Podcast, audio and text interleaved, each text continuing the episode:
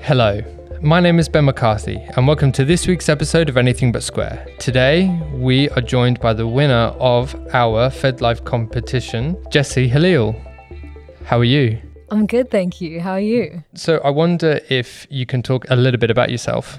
I will try my best. um, so, I'm 19. Um, I've been in Melbourne since 2015. I studied at an art school in the city. It's like pretty close by here, so I like walked past Fed Square for a good like five years of my life. um, I'm currently at Monash studying music. Yeah, I feel like that's that's the basics. So, do you remember a time or a specific moment when you actually when you decided that you wanted to be a musician? Oh man. Um not really. I feel like it was kind of it's been a given. Like I can't I don't really have an identity without music. if that makes sense. Like the story that my like I've been told, it's not that I specifically remember, but like being three and um, being in the car and like singing this song that was it's called Waiting for a Train by Jim Reeves. And like um, apparently I just sung it one day and my parents were like, Oh, it seems like she's got an interest in music and kind of just started lessons from there and like haven't really stopped or like looked back. it, yeah, it's just been like my whole life pretty much. And so with that, did you always gravitate towards singing or was there another or was there a instrument first? I think I definitely started with singing and then my my sister plays piano quite well. So I was like obviously the, being the I'm the youngest, so I was like, oh, I want to be like her. So I started piano as well, and kind of picked up guitar along the way, just because it like goes a lot with singing and like backing yourself and stuff like that. But yeah, singing was the the main one. Yeah.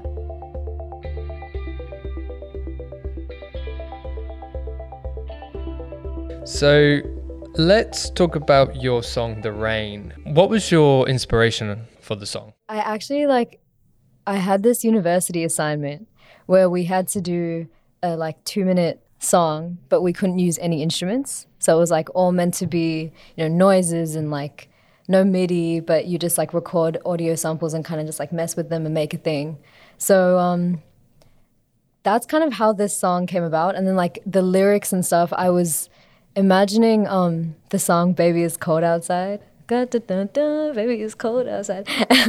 um, but from the other person's perspective, which is kind of where like I don't like the rain, I don't like the way that you say my name, blah blah blah, blah comes from, and it kind of just like expand from there. Like it's not confined to baby it's cold outside but it definitely started there and then with the audio side of things it was really just like sitting in my room with like a little mic and just you know pitching like doo-wops and hitting walls to make like kicks and then there was like a a teaspoon like at the end of the chorus is like the sound of a teaspoon hitting a glass and it just kind of like a lot of reverb and all this stuff. But like it was um very much like a just a, a mishmash of like experimenting with Logic for the first time. Yeah so just experimenting and you know making making something that I I've always wanted to do a doo-wop song. It's been in, on my mind for the past like 2 years and I'm I'm glad I finally got it out of the way. Can you actually explain what a doo-wop song is? Okay, I'm gonna I'm gonna say what I think it is, but I feel like there's gonna Go be connoisseurs it. that come out and it's like, no, that's not what doo-wop is. So it's kind of like a style of music where there's um, a lot of like vocal harmony as the backing, and it kind of carries like it, it almost creates like a harmonic bed, and that's that's not to say that there can't be other instruments, but I think that like barbershop style quartet kind of, or like quintet, whatever you're wanting to say, but that style of singing where it's like heavily harmonized and that kind of makes like the chords.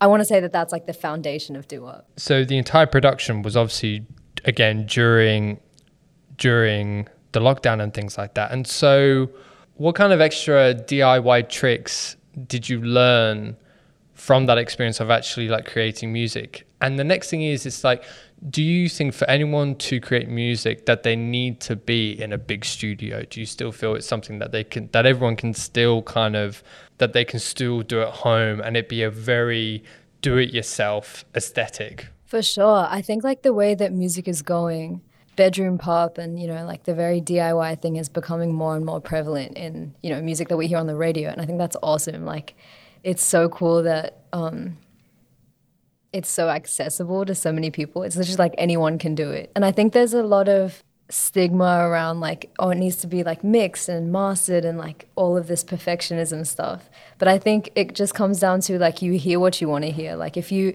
if you hear something and you like it what's to say that someone else isn't going to as well i feel like the standard has been broken so many times it's almost like you just do what you want now and i think that's that's sick like why shouldn't it be that way i would say that like the biggest thing i learned is to to take time especially like with audio you just you can't replace audio.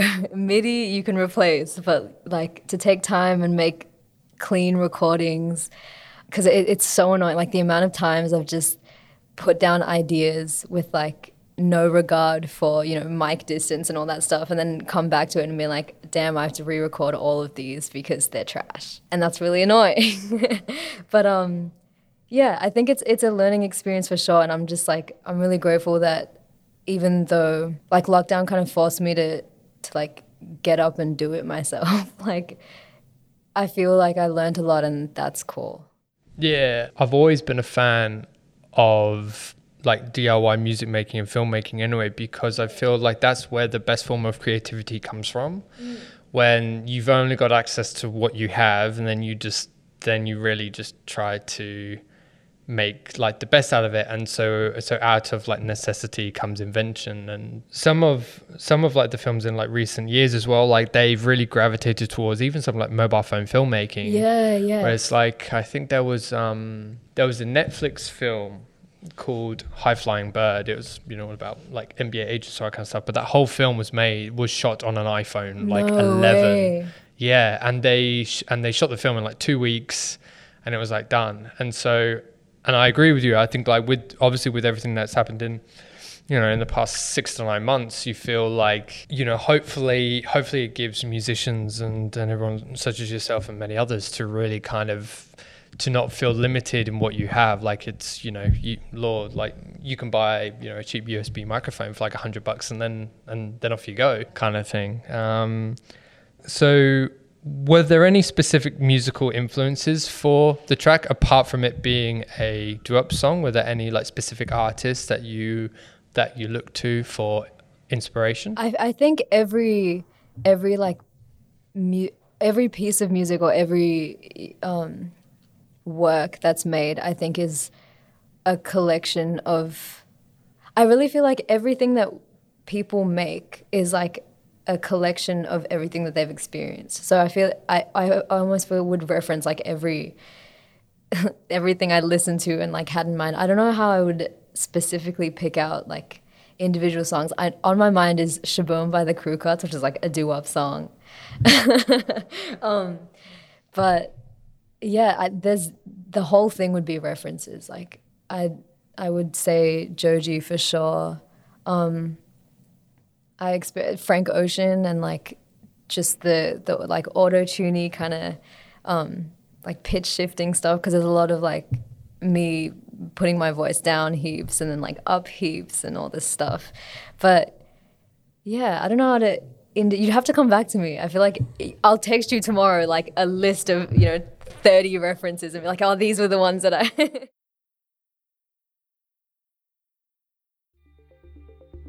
the music video is really really wonderful and it's and it's really really well made. And just actually like before we actually began like recording this you're about to talk about the whole story about how the music video got made. And i was like no wait wait. Now is your opportunity to give us the history behind the music video. The whole thing was it really came together in like literally three days i had so i had that song from earlier this year because of the the uni assignment but um in like looking at the fed live um entry requirements, I saw that there needed to be like a, a video clip for it. And I actually only really heard about Fed Live um, through like a Facebook ad. The algorithm just kind of presented it. um, and it came up like three days before the, the de- closing deadline of the um, entries. So I kind of had a limited amount of time to make a music video. And I, I reached out to a bunch of people and I was kind of like, oh, don't really know if we'll have the time to film like a live thing so the only option left was to kind of do like an animation and even that was a bit of a reach in terms of like you have three days you have a budget how much like how much can you really do in three days But um, my dad was like, "Oh, there's this website called Fiverr. You should, you know, maybe put up an ad and see what happens. Like, what's the harm here?" Um, so I was like, "Yeah, okay, you're right." Uh, so I just like put up an ad on Fiverr, and someone from Nigeria reached out and was like, "Let's do it. We got three days. We can do it." um, so we went back and forth. It was like the time difference is pretty whack. So there was, you know, late nights for him, early mornings for me, or like vice versa.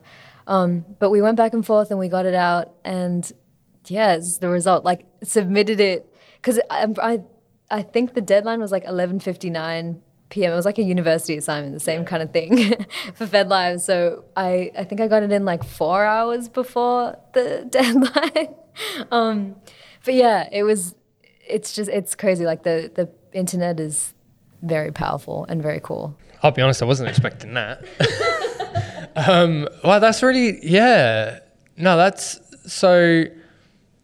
Yeah, because because even even actually from a production logistical point of view, it's you know I said like the time difference would have been the main the main one. If you were to make another music video, would you would you repeat the process again, or would you do it differently? Oof. I think I would do it differently because I'm I'm like really picky. like I I want to go over things like over and over again and make sure everything is, you know, super locked in. But I also think that there's something natural about it like in you know when you when you're under a, a time pressure and you kind of it's almost like the realist stuff gets made because you you like brush over little like nitpicky things and you kind of just you're forced to like think very quickly and just make something. So I don't I don't know. Like I I definitely want to redo the video and like kind of still still do the animation type thing, but um there's like creators that I've found on Instagram and Facebook that I'd love to work with and you know like hit them up and hopefully something might happen. but um yeah, it's hard between like you know wanting to have control over every aspect of things, but also keeping like a sense of natural naturality, if that's a word, and originality and all that stuff. But yeah, we'll see. We'll see. to be to give you the vaguest answer. um, so, how did you find out about Fed Live? So I was literally just on Facebook, and an ad for it came up, and um, the banner was, you know, it was bright color, good graphic. I was like, that's I'm ready to know what what this is about. And um, I think it was really cool because it was I like heard about it at a time when stuff was just starting to open. So it's really like nice to know that something like Fed Square is really pushing and backing live music. I'm really excited to go to gigs again and to play gigs again and yeah, it's it's it's, it's going to be an exciting summer, and I'm really really keen. That's awesome. So, after you entered the competition, and then you were, and then you were selected as part of the top ten at that point. How were you feeling? And also as well, how did you like mobilize your audience effectively to um, to vote for you and get the word of mouth out, basically? Yeah. Um I'm not really too sure. Like it was literally just this a, a situation of like asking people. I'd put it up on Facebook. My my parents and my sister like reached out to their their friends. I reached out to my friends. Um, very much just like check out the song if you like it, vote. yeah, I, I want to. Is that organic? I want to say it was organic. Yeah, yeah, yeah, I think it is. Yeah, um, but my my sister said this thing after like finding out that it had won, and it, she was, she said, um, it takes a village, and it's so true. Like I'm, yes, just super grateful that that people voted and people liked the song. It, it feels crazy to me because it really was just put together at the last second, kind of like I may as well like you, you may as well just try try putting an entry in something that I just done in my room and you know, put together of the internet and all that stuff is, yeah, crazy. And obviously, you are like the winner. And obviously, as part of winning, you um, you actually just performed on last Saturday, which was Saturday the nineteenth of December. How was that experience for you? It was so cool. It was so so cool to to play a show at this stage. I've you know I've wanted to play here for so so long since I moved to Melbourne and you know saw that stage. I was like, ah, oh, that would be so cool.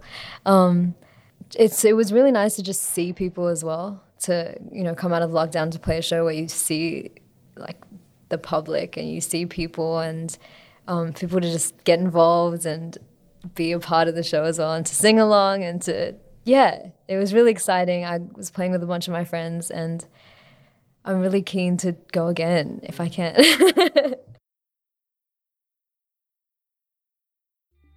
What's your like pre-performance like ritual do you have a like specific like you know ritual before you go on stage and perform?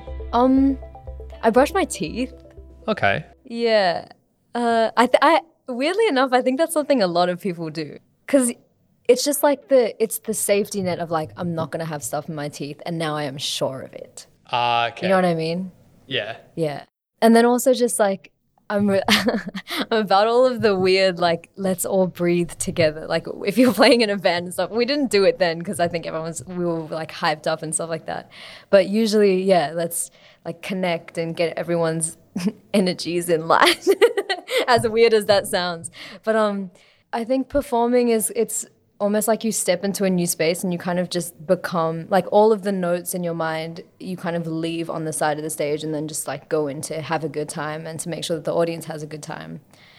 You have to have a good time too so yeah just kind of like preparing yourself and getting ready to be in that space but then also at the same time like letting it all go and just this was like the first time i'd played a lot of my original stuff um, so it was it was a really exciting experience. Like I can't even I can't put into words. but yeah, I was super grateful for the opportunity. So obviously going forward, how excited are you to be working with Ditto Music, MTV Australia, as well as also with Melbourne Music Week as well? I'm unbelievably excited. How do you how can you not be? um, I'm yeah, really keen to just like put out some of my stuff that I've been sitting on and to you know, play more shows and to work with people that I've looked up to for years and years and years. And so yeah, so after so after Life at Live, what are you now hoping like to do next? I think the main thing is to to release stuff. There's songs that I really want people to hear and I, I hope that people would like. And I'm excited to yeah, put stuff out. There's a lot of people that I want to work with, like even just artists and like people I've found through the internet and producers and musicians and all types of things. So I'm keen to just, I feel like each little, because I have a, a bunch of songs that I kind of imagine as singles right now. And I like the process of like giving each one, you know, a theme and to put like artwork to it and colors schemes and blah blah blah. So to do all of that with these songs and kind of make them little like almost like little worlds. Mm. it's a yeah, it's a kind of a weird concept, but I I'm really excited to go about that and to finally put them out because yeah. I've been sitting on them for a while. so, how can people find you? You're on Spotify, social media. How can they, you know, start listening to to to your music? Yeah, so just I'm Jessie Hillel on Facebook. On Instagram, it's like J E S S one E H I L L E L. Had to have that that like one that one number in there, um, and then yeah, just same on Spotify. Uh, if you Google, I'm pretty sure it'll come up too. That's the one thing I realized that throughout the whole gig, I actually never said my full name. So there we go. My name is Jessie Hillel. it was a bit late, but there it is. Uh, well, as said, from everyone at Fed Square, congratulations on winning the competition. It was great to see you performing on Saturday. And as well as also, thank you so much for joining us on our podcast today. Thank you for having me. New episodes of Anything But Square are released every Wednesday, and we encourage you to subscribe to the podcast and sign up to our newsletter at fedsquare.com. Take care, and we'll see you next Wednesday.